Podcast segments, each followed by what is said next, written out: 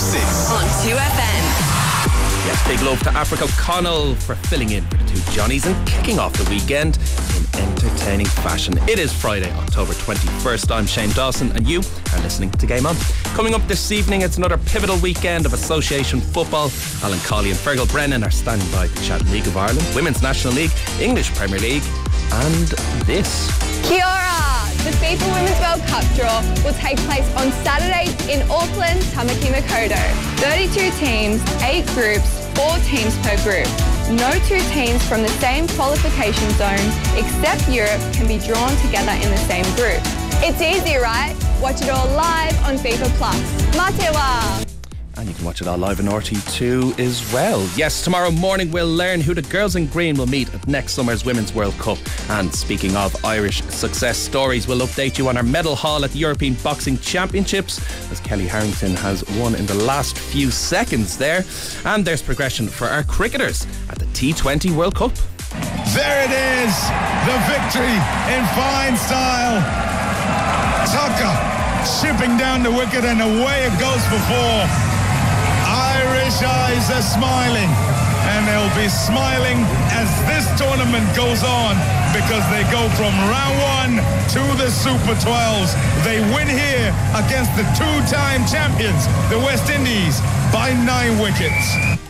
We'll hear from the Irish camp in Australia very shortly on that. Plus, we'll hear Leo Cullen on Leinster Munster, Jane Mangan on horse racing, and Stephen Higgins on a doping ban for tennis star Simona Halep. As always, if you want to get in touch, you can do so by texting us on 51552 or tweet us at Game On 2FM.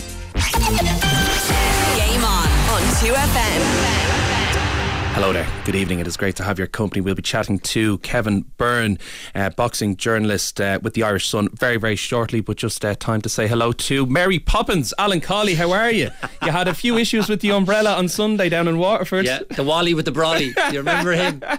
Poor Steve McClaren. Yeah, I hope it doesn't follow me around like it followed him. But Yeah, um, you, you've recovered. You're indoors. You're you're keeping well. I'm and- safe and well now, Shane. I'm not fighting with any umbrellas this week, but uh, good fun down in Waterford. But all in a day's work. so. All in a day's work. Exactly. Uh, you'll be chatting uh, Association football. Big night of League of Ireland, Mm. big weekend in the Women's National League, Women's World Cup draw as well, and a couple of uh, small news stories in the Premier League to say the least. couple of small ones, all couple right, yeah. small Very small, minor. Alan Cawley, we'll be chatting to you very, very shortly. Uh, but first, we can uh, cross live to Kevin Byrne, boxing correspondent with the Irish Sun, because Kevin, it's been a pretty decent day for Irish boxers at the European Championships. Hi Shane, hi Alan. Yeah, it's been a fantastic day for that team over there in Montenegro. Kellie Harrington is just out of the ring now after um, becoming the fourth Irish boxer of the day to make it to the European Championships final. She's just uh, picked up a unanimous win over Donjeta Sadiku of Kosovo in a bout where she was tested. I wouldn't say pushed to her limit, but she had to. She had to, you know, dig deep to, to win. But she still has she still has more to come, more more class to show, and she's saving her best for the final. I think uh, tomorrow she became the fourth Irish boxer to make the final today after Caitlin Fryers beat. Uh, after Caitlin Fryers had a great win earlier on against an Azerbaijan opponent, um, Amy Broadhurst did what Amy Broadhurst did and, and won in style against Sarah Bram of Croatia. And maybe a bit of a surprise package, Christina uh, Christina Desmond. Uh, she's kind of in the tournament because Lisa O'Rourke is, is injured, the, the reigning world champion, and Christina Desmond took her chance and she put in one of her career best performances today to beat an Italian by the name of Melissa Gemini. She was just just way too good. So she she like there's four Irish finalists so far. And there could be another one to go as well because in about 20 minutes or half an hour, Aoife O'Rourke, the reigning European middleweight champion, is in action against a Swedish boxer, Love Holgersson. So you could have five finalists tomorrow in what's going to be a pretty magical day, I suppose, for Irish boxing. Absolutely. And Michaela Walsh and Shannon Sweeney will take home bronze medals. Um, good performances and, and decent fights from, from that duo. Yeah, um, Shannon Sweeney was up first. She got she kicked off the day, and I guess you know Ireland would have been desperate to begin with a win. But I saw Shannon Sweeney did well to pick up bronze from this tournament, and she was up against a very experienced opponent, Sevda Asanova from uh, from Bulgaria, who we have a phrase. There's a phrase in boxing: you kind of you can old man an opponent. Well, this this lady of 37, she kind of old woman Shannon Sweeney because Sweeney boxed really well, quite aggressively, landed a lot of punches, but just the skill of the Bulgarian around the ring, just to impress the judges with a few cheeky shots, and, and, and her shot avoidance as well was just enough to pip uh, Sweeney the the Michaela Walsh fight was really intriguing. I thought she put in a great performance against a girl uh, Irma Testa, who beat her last year at the Tokyo Olympics when Michaela Walsh didn't really get going. She didn't really sparkle. I remember even Kenneth Egan noting it in the studio afterwards. He would he would have liked to have seen her go out with more of a fight. Well, she really took it today to Irma Testa. I thought personally, now probably through green, maybe through green tinted glasses, but I thought she did enough to pick up the verdict today probably thought she won two rounds to one. A lot of the lads I've been talking to as well, and people on social media seem to agree. Uh, but she was unlucky, and I'd say she'd be very disappointed with that result. However, a bronze medal at the European Championships is a good consolation, but Michaela Walsh enters tournaments to win them, like she did in the Commonwealth Games earlier on this summer. So she'd be disappointed, but she put in a great performance, and you know she's still on track for a good uh, display at the next Olympic Games. Absolutely, bronze medals not to be uh, scoffed at. So, looking ahead at tomorrow, I know I appreciate I'm probably asking you to look into uh, the future, but Broadhurst, Desmond, Fryers, Harrington, and hopefully uh, Aoife O'Rourke as well. What are the uh, prospects for these boxers in a European final? It's looking pretty good for the team. Um, I think Kellie Harrington has a Czech opponent. I, I, don't have her name to hand, but I'll be banking on Kellie Harrington to win a gold here. Uh, Amy Broadhurst will have a good test against the Ukrainian Maria Bova who's won medals at the top level, as as has Amy Broadhurst. But I'm not backing many boxes against Amy Broadhurst there, so I'm looking at two goals there. Uh, Caitlin Fryers has a difficult assignment against the Turkish world champion, so she's done really well to get to the final. Tomorrow might be a step too far, but who knows? She's she's really impressed out there with her fighting spirit. Won a couple of split decisions en route to the en route to the final now, which she's going to be in. So she's a little warrior from Belfast. And Christina Desmond, she's probably just floating on air at the minute. She's got an Armenian opponent, Annie uh, Hovsepian, whom Lisa O'Rourke beat at the World Championships earlier this year, and like Desmond is looking really good. She she looks like she could pull it off as well. It's hard to back against Aoife O'Rourke as well because her form. She seems to have really worked on her game since the Tokyo Olympics last year. She would have been disappointed with her early exit as well. You know, probably people were thinking she could get on the podium and she didn't. So I think Aoife O'Rourke is a, is a woman on a mission here, and I'm looking forward to seeing her performance in the next half an hour. I am loving the positivity, um, Kevin, and from anyone in the boxing world that I chat to as well. I like we all know about Kellie Harrington and, and what she's achieved. Indeed, uh, the O'Rourkes and Desmond and Fryers are hopefully names that we'll we'll be hearing plenty of. But Amy Broadhurst, I mean, this seemingly from the outside looking in is just an exceptional talent that is just going to rise and rise. Amy, what a year Amy Broadhurst is winning. She's having one of the most magnificent years a sports person can have. She won the World Championships earlier this year. Then she won the Commonwealth Games, and now she's one fight from winning the European Championships. It's it's form like that that won Michael Conlan the uh, RTÉ Sports Personality of the Year back in 2015. He won the Europeans and followed up with the Worlds. Well, Amy Broadhurst is, is about to possibly win the both of those with the Commonwealth Games on top as well. It's extraordinary.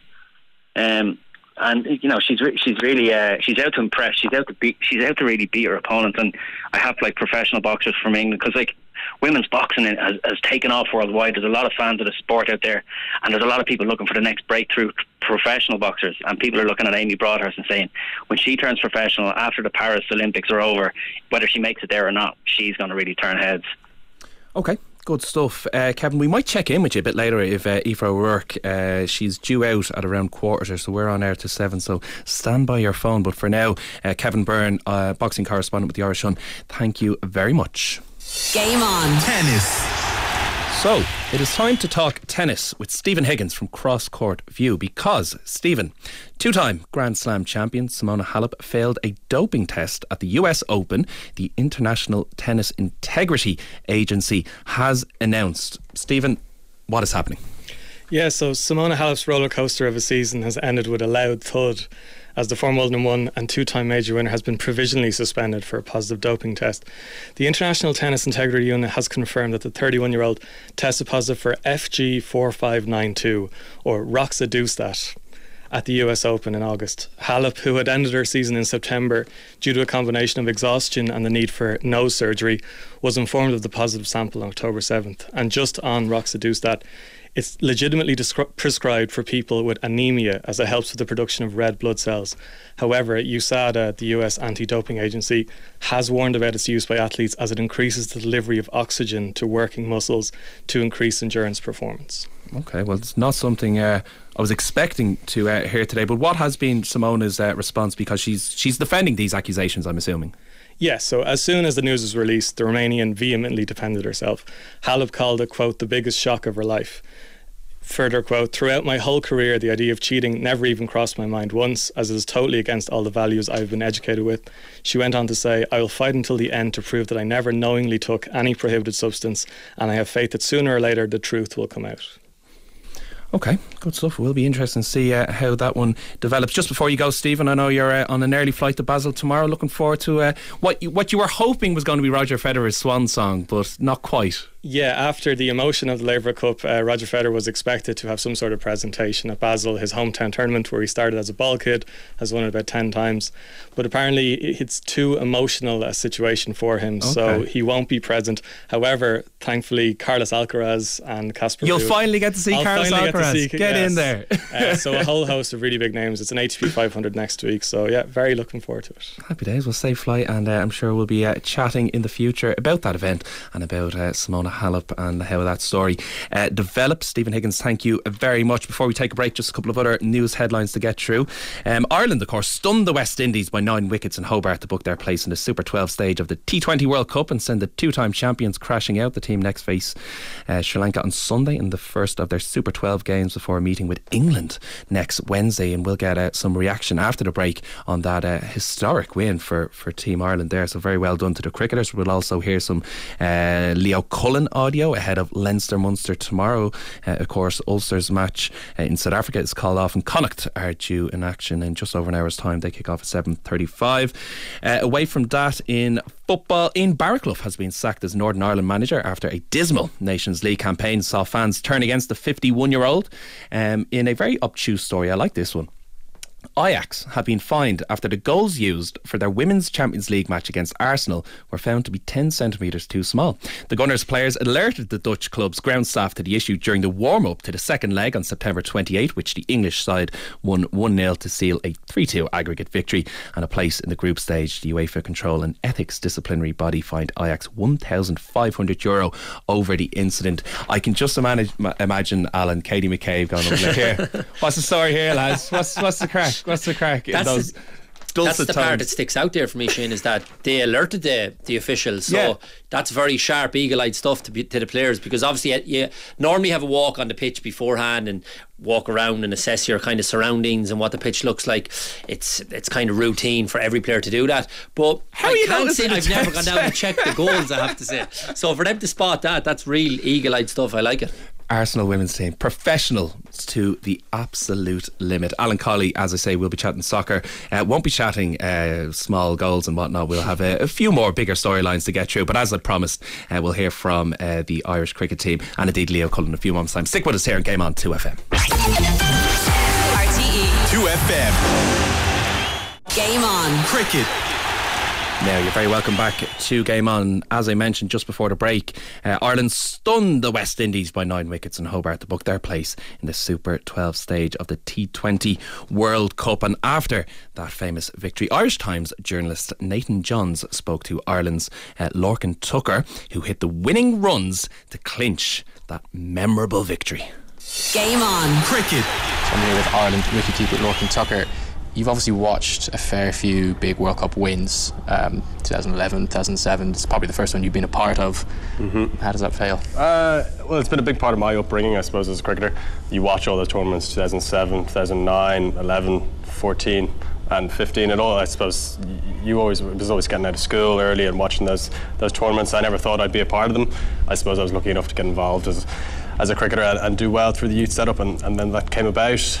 To be part of it now, it's it's a bit surreal. I think it's amazing. I think the opportunity we get as an Irish team, it's fabulous to be part of these tournaments and then to, I suppose, achieve what we've done in this week. I think it's amazing and it's something that'll take a while to sink in. If you got out of jail a bit against Scotland, considering you needed the big partnership at the end uh, to get there, this was much more dominant, much more complete performance. Suggests you're trending in the right direction as a side. Yeah, well, I said it to Curtis there in the change room after the game. I think special credit to him. We wouldn't have had this opportunity to get through to the next stage without his innings and George the other day. So I think that's that's where we've we've done the hard work today. We put in, as Andy said in the press conference, a much more complete performance. Um, everything kind of worked for us. The bowlers bowled brilliantly, and then the batting looked after itself. I think it's something we've been looking for all season. We've had some some great performances and not necessarily the results, but now it looks like that those results are coming, and, and hopefully they'll keep coming throughout the tournament. Actually, the top order kind of missed out a little bit in the in the first two games. How pleasing is it from your point of view? Obviously, coming in at number three to, to come in with that 40 odd and, yeah, and see oh, it home. It's brilliant. We put a bit of pressure on the lower order, and Curtis and, and George, I suppose they came in when when we needed them to. It's always nice to contribute. I think when you're at the top order as well, that's the key lads in that team that are, can set up the innings for the rest of the boys. Um, so to, to, do it today and to, to, look after the rest of the team in that kind of way, I think it's something that we'll be looking to do more going forward, so we can set up that back end of the innings when we need it for those lads that are coming in later. And finally, we saw you on the TV there giving your dad a hug. Obviously, your two of your brothers are over here as well. How special is it to share it with? It's incredible. Fiachra's travelled all the way from, from Vancouver to be here, and my family from Ireland, to the rest of them, and all the other supporters. I think it's so special. We were worried after the first game against Zimbabwe that we weren't going to put in a performance the rest of the week. Those things, those kind of bad thoughts come into your head, but after the performance on Wednesday, I think it was against Scotland, and then it was it was that took the pressure off, and we could go out and just relax and play today. And it's so brilliant that you know all those supporters can can come and watch us. It'll be special for them, and it's special for us as well. So that was a very level-headed Ireland wicketkeeper Lorcan Tucker. Now to find out what's up next for Ireland in the T20 World Cup, RTÉ Sports Andrew O'Connor has been speaking to uh, reporter Nathan Johns, and they began the chat uh, starting with how big the latest win was for Irish cricket as a whole. Well, look, anytime you beat the West Indies, aside with that history, it's it's massive for, for a country like Ireland. Look, they've changed the way T20 cricket is being played, and obviously everyone knows their, their history in, in the game, so it's massive. Look, they're a side that has been struggling of late, the West Indies, so perhaps the result isn't as big a surprise, but nevertheless, beating a team like that at a World Cup, you can't put a price on it.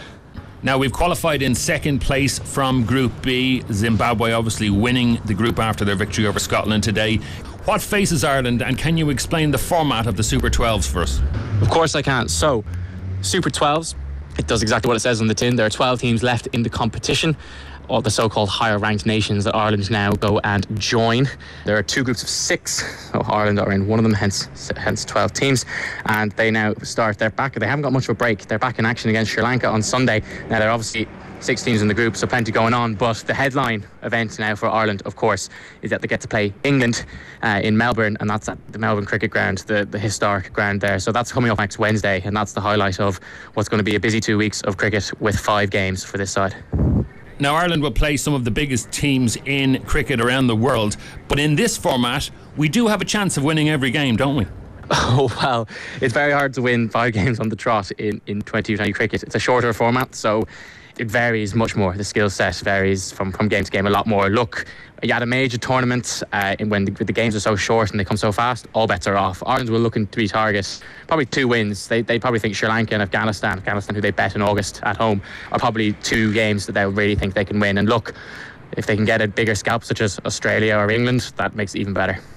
So great news uh, for the Irish cricketers and some great positivity. I'm sure we'll be hearing plenty uh, more over the uh, course of the fortnight. Andrew O'Connor posed a question there, Alan, to Nathan, that uh, these are matches that we could win them all. Would you share that positivity? Absolutely, yeah, uh, because T20, T20 cricket, Shane, uh, always gives you a chance, gives you an opportunity. When you think of obviously the previous game as well, when it looked like we were down and out and, and came back and unbelievable innings from the lads, and then I was watching a good bit of it this morning as well. It was absolutely brilliant, mm. and we're so comfortable comfortable, especially against West Indies. I know obviously they've had their troubles in recent times, but still that's a hell of a scalp, and to get themselves into the the Super 12s now. It's absolutely brilliant. And the games that are coming up, another guaranteed five games, and in with a chance in every one of them. So I'll be glued with Shane. Absolutely, uh, as I'm sure many of our listeners as we, as will I be. So yeah, some really really good news there um, for Irish cricket. Moving on to rugby, uh, as I mentioned earlier, Connacht are in action this evening with a 7:35 p.m. kickoff at home to the Scarlets. Ulster's game tomorrow with the Sharks is off, as is Glasgow's meeting with the Lions after both the Ulster and Glasgow squads are suffering from gastroenteritis. So unfortunately, uh, some postponed games there. But the big one tomorrow down Lansdowne Road. It is of course Leinster versus Munster. Uh, and team news Johnny Sexton, Ciarán Frawley will both start for Leinster. Uh, tomorrow, Leinster skipper Sexton returns at out half with Frawley named at fullback. Munster are without Ireland forwards uh, Peter O'Mahony and Tadhg Beirne as they make eight changes to decide the claim that morale boosting win over the Bulls. You can uh, see full teams on the RTÉ Sport website, but we can hear from Leinster manager Leo Cullen, who was up in front of the media today. Yeah, like it it's a huge game, yeah, for, for both teams. Um, it's great to be here at TV, but like I believe there's going to be a huge crowd as well. So um, on a nice day, it hasn't been fantastic this week, but um, uh, conditions are meant to be good for tomorrow. Um, and yeah, like it's when there's an Irish squad announced during the middle of these weeks, there's always everyone has to be able to deal with the consequences of selection and, and non-selection in some cases. Um, but it's yeah, we've we've had a good week now. We're looking forward to playing here. We're looking forward to playing DB, but as I said, in front of a big crowd. Um, another derby game, um, and uh, you can see how hotly contested the derby games have been so far. So. Um, we're sort of a bit fortunate just get out with a win last week against Connacht. So we're expecting a real physical challenge. Um, that's what we tried to prepare well for this week, um, because we think there'll be a huge physical challenge coming from Munster should be a titanic tussle. Bernard Jackman was uh, forward selling it there in yesterday's uh, game on, which you can uh, listen back on all the good podcast services because some really good points made uh, by Bernard Jackman. Uh, Leinster Munster is, of course, if you're not attending it, you can watch it uh, on RTÉ2 and the RTÉ player from half four tomorrow, or you can listen to live commentary on RTÉ Radio 1 or follow the live blog on rte.ie. Soccer to come, Premier League, Women's National League, League of Ireland, and we'll be looking ahead at the Women's World Cup draw, which, of course, will feature the Republic of Ireland. RTE 2FM. Game on. Football. Hello once again. It is great to have your company on this uh, Friday evening as we turn our attention to football. Alan Cawley still live in studio and Fergal Brennan joins us uh, live on the phone as well as we uh, begin our conversation with Premier League. And Fergal, if I come to you first, um, we mentioned Ronaldo and the saga yesterday, but starting with Steven Gerrard, Aston Villa, of course, hunting for a new manager after Mr. Mr. Gerrard was relieved of his duties following Thursday's 3 0 defeat at Fulham. Gerrard leaves uh, Villa teetering precariously above the relegation zone, having collected only nine points from 11 Premier League games this season. It's not that much of a surprise, is it, uh, Fergal? No, I think this has been in the post uh, for the last week or so. Uh, I actually thought the defeat to Chelsea last weekend would have been the end of him, but sometimes when there's a midweek game, teams just kind of muddle through and wait to make the decision a little bit further down the line. I think if there hadn't been a midweek game, the, the Fulham defeat yesterday, I think he would have been sacked uh, before the weekend game against Brentford to come. Um, and it's been difficult for him, particularly in the last month. Um, results, as you mentioned, have been been tough to come by, and it's it's difficult to put your finger on exactly what has gone wrong. Uh, he was given money in the summer. I don't think he's wasted it. I think some of the players he brought in have been good. He's had a bit of bad luck with injuries, but I just I, I don't really feel there's an awful lot of spark going on around his style, around the way that they're playing and the players that he's brought in. Like I said, I don't think he's brought in bad players, but he's not really brought in that many players that you think, oh, they'll take them up a level. They'll take them from mid-table to a to a European challenger. Philippe Coutinho is probably the best example of that. On paper, very talented, but kind of suffers from that loan itis of when he's on loan, he's very good because he's eager to impress and get the contract, and then when he comes in permanently, he's just a bit okay, and and that's been the, the situation for Aston Villa um, so far this season. I still think looking through the squad, they've still got plenty of talent there. I think if they make a quick appointment and the right appointment, which is the most important thing as a replacement for Gerrard, they should be safe from a relegation battle in the in the weeks and months to come. But in terms of Gerrard, I I think uh, he's learned a bit of a harsh lesson here. Obviously, had a lot of success with Rangers, but the Premier League is incredibly difficult and, and it's ruthless. Um, four, five negative results in a row tends to be about the lifespan for most mid-table managers, and that's been the case um, in terms of Aston Villa hunting for a manager. Um, Mauricio Pochettino has turned them down, so uh, they're, they're looking elsewhere as it stands. The Sporting Lisbon manager Ruben Amorim is the is the favourite as it stands, and potentially Sean Dyche making a Premier League comeback. I was reading a good piece in the Athletic actually um, this afternoon on, on, how Gerrard was sacked in Craven Cottage, but then he had to go back to Birmingham on the team bus with the players after. Alan, I'd say that was fairly awkward. But but listen, like I mean, Gerrard's points per game was practically identical to Dean Smith's. I, I suppose the writing was on the wall, but are you somewhat surprised at the timing, Alan? I thought he would have stuck it out till maybe the World Cup and obviously the break that comes in that then and just kind of uh, reset then and just see where they're at in terms of maybe trying to bring in a couple of players in January also. But the fact that you're under so much pressure and you go to Fulham who are newly promoted. Now Fulham are a decent enough side, but when you go to Fulham who are newly promoted and lose in the manner in which you did when you're under the pressure that, that Gerrard was under, I wasn't surprised after that, Shane, but I thought he may have stuck it out I still think it's a bit early. He's only in there since November. Now, obviously, the results, and everybody will tell you it's a results results business, mm. as we know. Two wins out of 11 is not great. They're a bit toothless. Fergal mentioned a spark and a lack of spark. They've only scored seven goals. Danny Ings, Ollie Watkins, he was kind of bouncing from those. And, and, and they're decent strikers, but that's about it. Like you know, in terms of uh, they're not going to fire you to up to, to the European positions where exactly they want to be. So. Um, Obviously, the Coutinho thing didn't work out. Buendia, and you look at them to be fair, and he's trying to fit those players in, and you wonder what is the identity of the team. Because there's moments in the games where I think Villa are, are very good, and certainly against some of the better teams, the recent performances against City and Chelsea, I think they're they're they're playing quite well and they're in the game. But either a mistake at the back or the lack of maybe scoring or taking the chances when they create them has obviously undone Gerrard here. Um, but I still think it's a bit early. I have to say, Shane. He's only in the job since November. Um, but the but the fact that they got beat last night so heavily, and not only getting beat by Fulham, the manner in which they got beat, he came out himself afterwards and said they were nowhere near the standards in which he sets, and obviously he sets high standards as we know. Um, Douglas Luiz let him down as well with the sending off. I thought the sending off was a bit soft anyway, but once you're down to 10 men, he lets him down as well. And, and in a lot of cases, you're relying on players. He had the obviously the issue with Mings at the start of the season, mm. doesn't fancy Mings, takes the captaincy off him. But you're never going to have him on side then. You know what I mean? I wouldn't play him. If you don't fancy him and you don't want him, which he obviously doesn't, don't play him. Because yeah. he made a mistake at the weekend. He made another mistake last night. He obviously scored the OG. And and that relationship was always soured from the start of the season. So there's a couple of things where I'm sure Gerrard, will look back, like all managers when they lose their job, they look back and maybe say, look, I could have done this differently. I possibly should have done this. But I still think it's a little bit early for the fact that he got sacked. Uh, I would have stuck him. I would have kept him in the job maybe till, till the World Cup anyway. Okay, it was interesting. Jurgen Klopp was asked about uh, Steven Gerrard's departure uh, on media duty a little bit earlier on today. We had a little exchange this morning, um, but not not nothing too deep or nothing, um, not a long conversation. And um, no, I can imagine that it's uh, disappointing for him because with the ambitions he had and the, the, the, the things he wanted to achieve with Aston Villa, and that's obviously not cool. But I don't think we have to to worry now about uh, Stevie and it is uh, how he said himself yesterday after the game. He knows the game long enough, and that's the things, the things, these kind of things can happen. And how always in life, it's all about we all get knocks here and there. It's all about how we respond. Yeah, he will be back 100%. And um, but now I hope actually that he takes a bit of time as well for him, because since he finished his career, he's pretty much working all the time, if I'm right. So maybe use it as use it now a little bit for himself to recharge. said last time I saw him so it will be interesting to see uh, what next uh, for Steven Gerrard and what next for um, Aston Villa.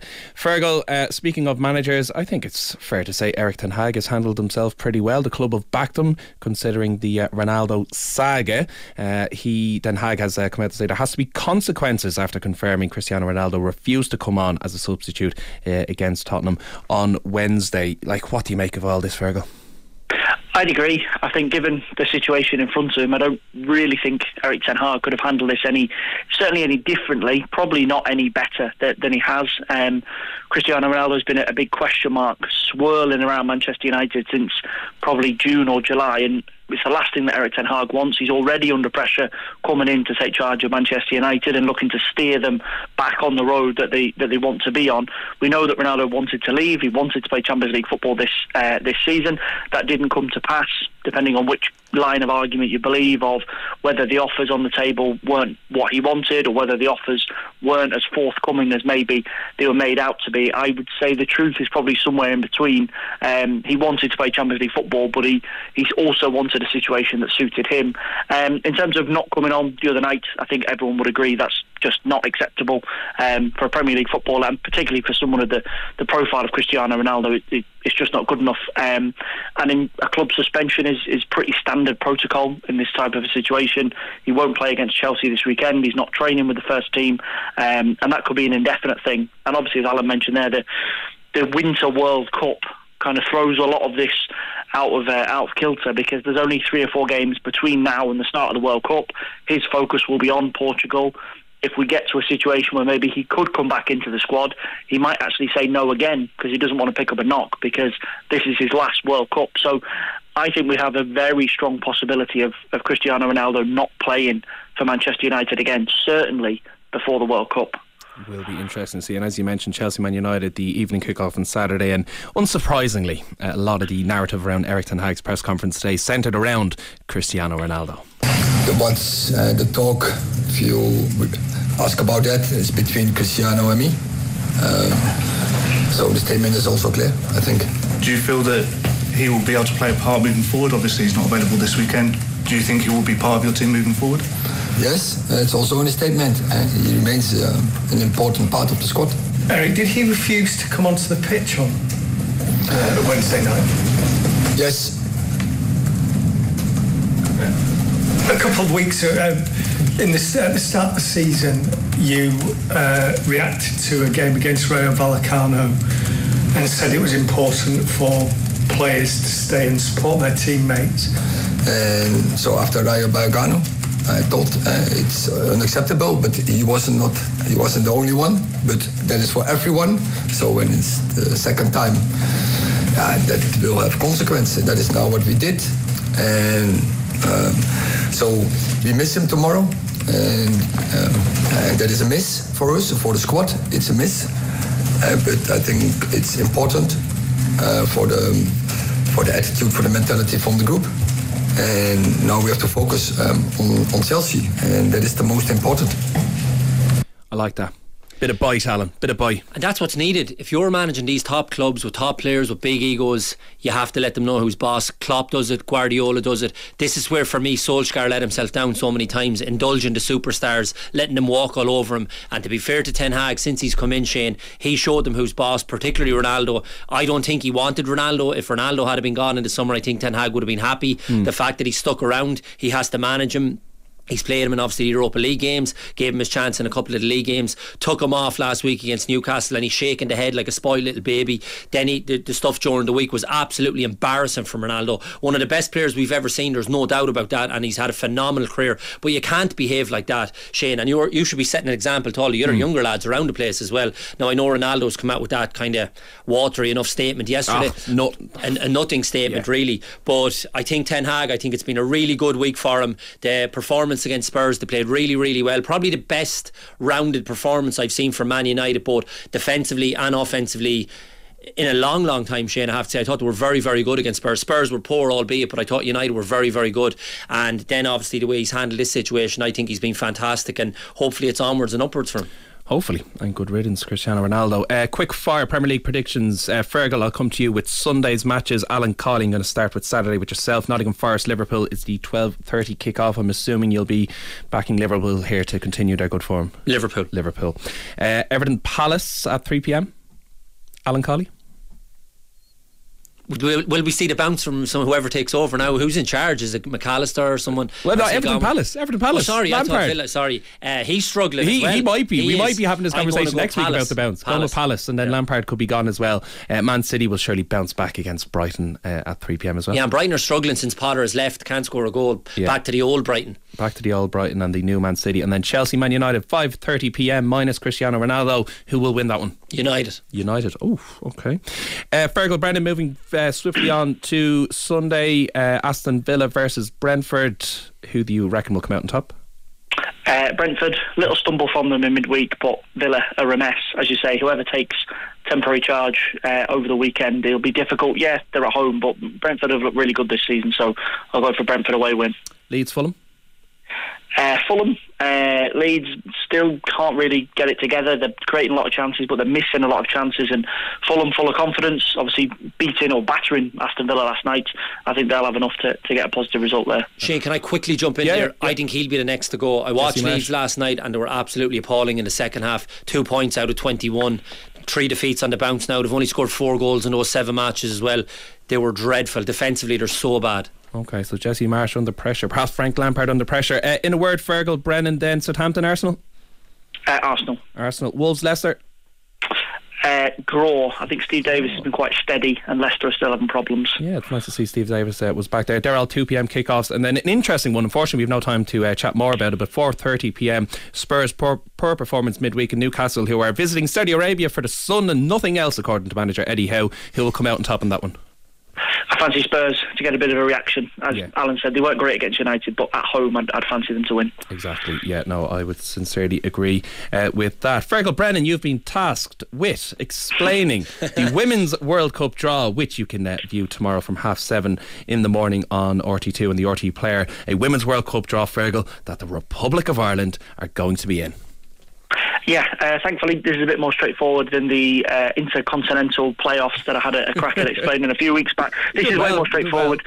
Yeah, yeah. Well, this is this is a lot uh, a lot easier. Uh, four pots of eight teams, which eventually gets uh, turned into eight groups of four.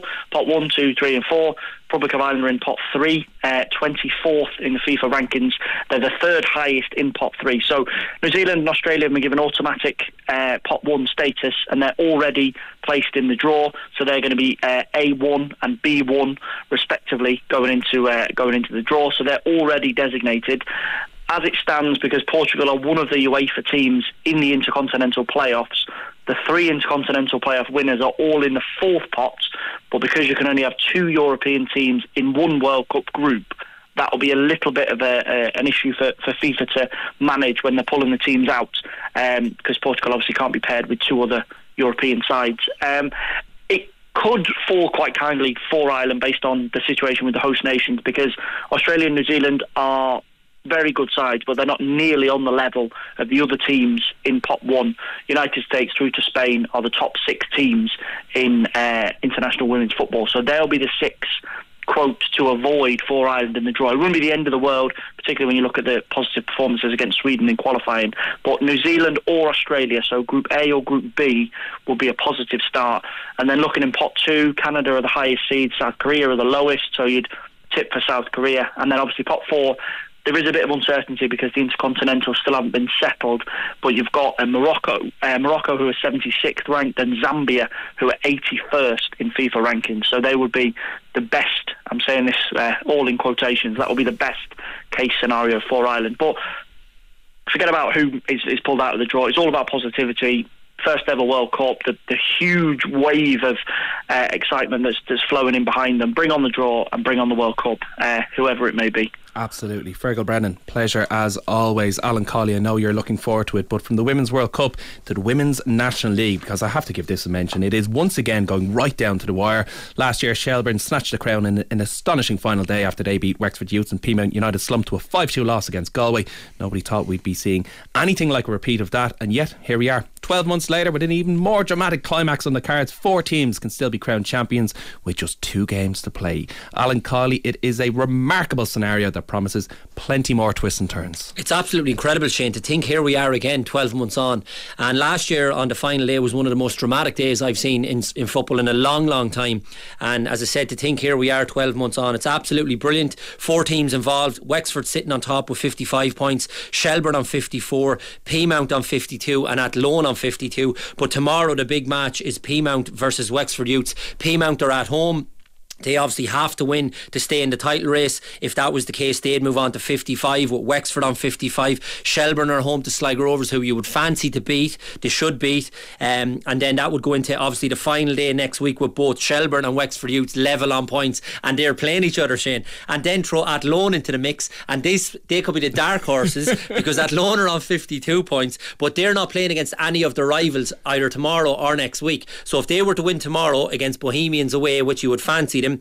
They could go into the final day of the season at home to Galway with a great chance of winning the league. So all will be revealed next week, but it really is amazing to think that there's four teams involved uh, going down to the last two matches. Absolutely, and Athlone Shells meeting in the uh, FAI Cup final mm. as well. So Shell Sligo, Tolka Park 2 pm, DLR Waves, Treaty United, UCD Bowl 4 pm, Cork City Bohemians down in Turner's Cross 5 pm, Peamount United, Wexford Youths, the big one, PRL, PRL Park 5:20 pm, and Athlone Town versus Galway in uh, Athlone Town Stadium in Lissywollen at 7 pm. So from the Women's National League to the League of Ireland, a big big night uh, in the League of Ireland, and our man Eric White is up in the Brandywell for Derry versus Shells. Uh, Derry, a team you've tipped to possibly win the league, Alan. So before we get your thoughts, let's get the thoughts of Eric White. A cup final dress rehearsal that means more to Derry than Shelbourne. The Candy Stripes have won their last six league games in a row without conceding a goal and sit six points behind the leader Shamrock Rovers with the game in hand. Will Patching returns from suspension, having missed last Sunday's FAI Cup semi final win over Treaty United, a result which keeps them on course for a possible double. Aside from long term absentee Ciaron Harkin, manager Ruaidhrí Higgins has no fresh injury concerns.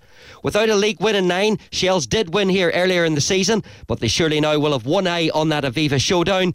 Damien Duff will have to make at least two changes from their win away in Waterford, as Matty Smith, on loan from the Candy Stripes, cannot play against his parent club, while striker Sean Boyd is suspended.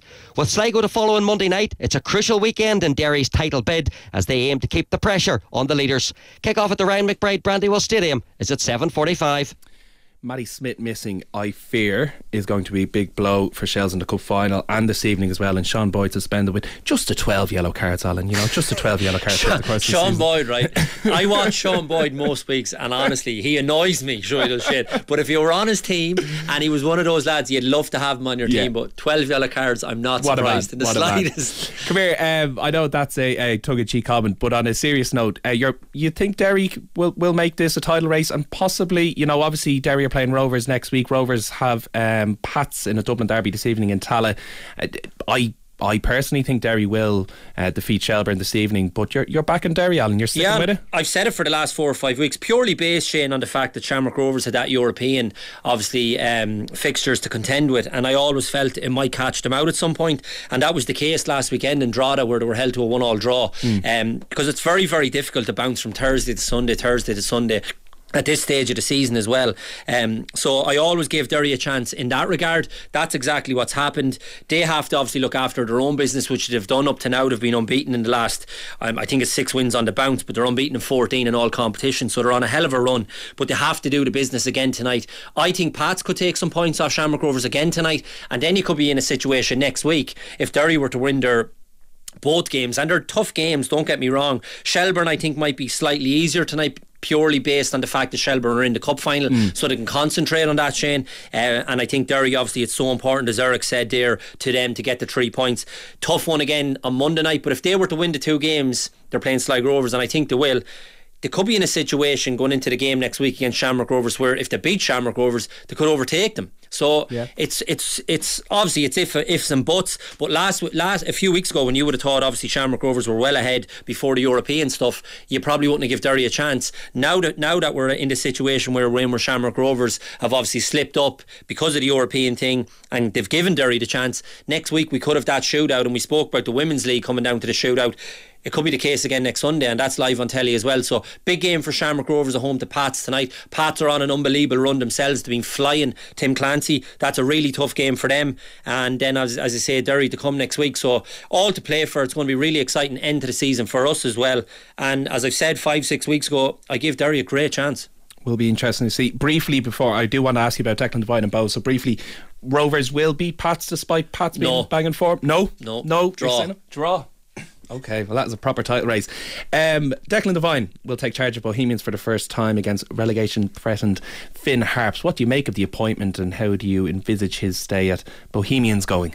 Yeah, it was a surprise appointment, Shane. Um, obviously, there was a lot of names bandied about, and Declan wasn't one of them in the race to appoint a manager. And I think there was four or five other names ahead of him. Then, when Declan's name was called out and he was appointed. I was surprised to be honest with you because he wasn't really in the mix. Mm. We've worked with Declan many times and he's a really good fella, very passionate about the game. He was keen to get back involved if the job was right. And I think from his point of view, rather than from Bohemian's point of view, I think it's a brilliant job for him to to get back in after obviously him being sacked at Derry to get back in because Bohs is a very attractive proposition now for a manager. They've lots going on off the pitch that's very, very good.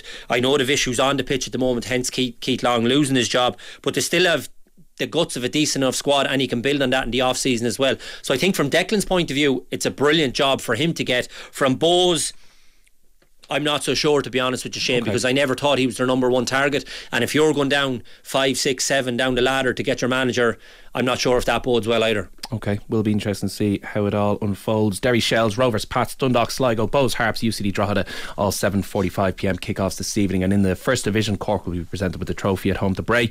Galway host Longford, Treaty host Wexford, and Athlone are in Waterford. Again, all 7.45 kickoffs. Alan Cawley will be chatting League of Ireland plenty, and we'll be chatting the FAI Cup final between Shelbourne and Waterford in due course. You're still well. buzzing. I'm still buzzing. Alan Cawley, thank you very much. We're going to be chatting horse racing in a few moments' time with Jane Mangan.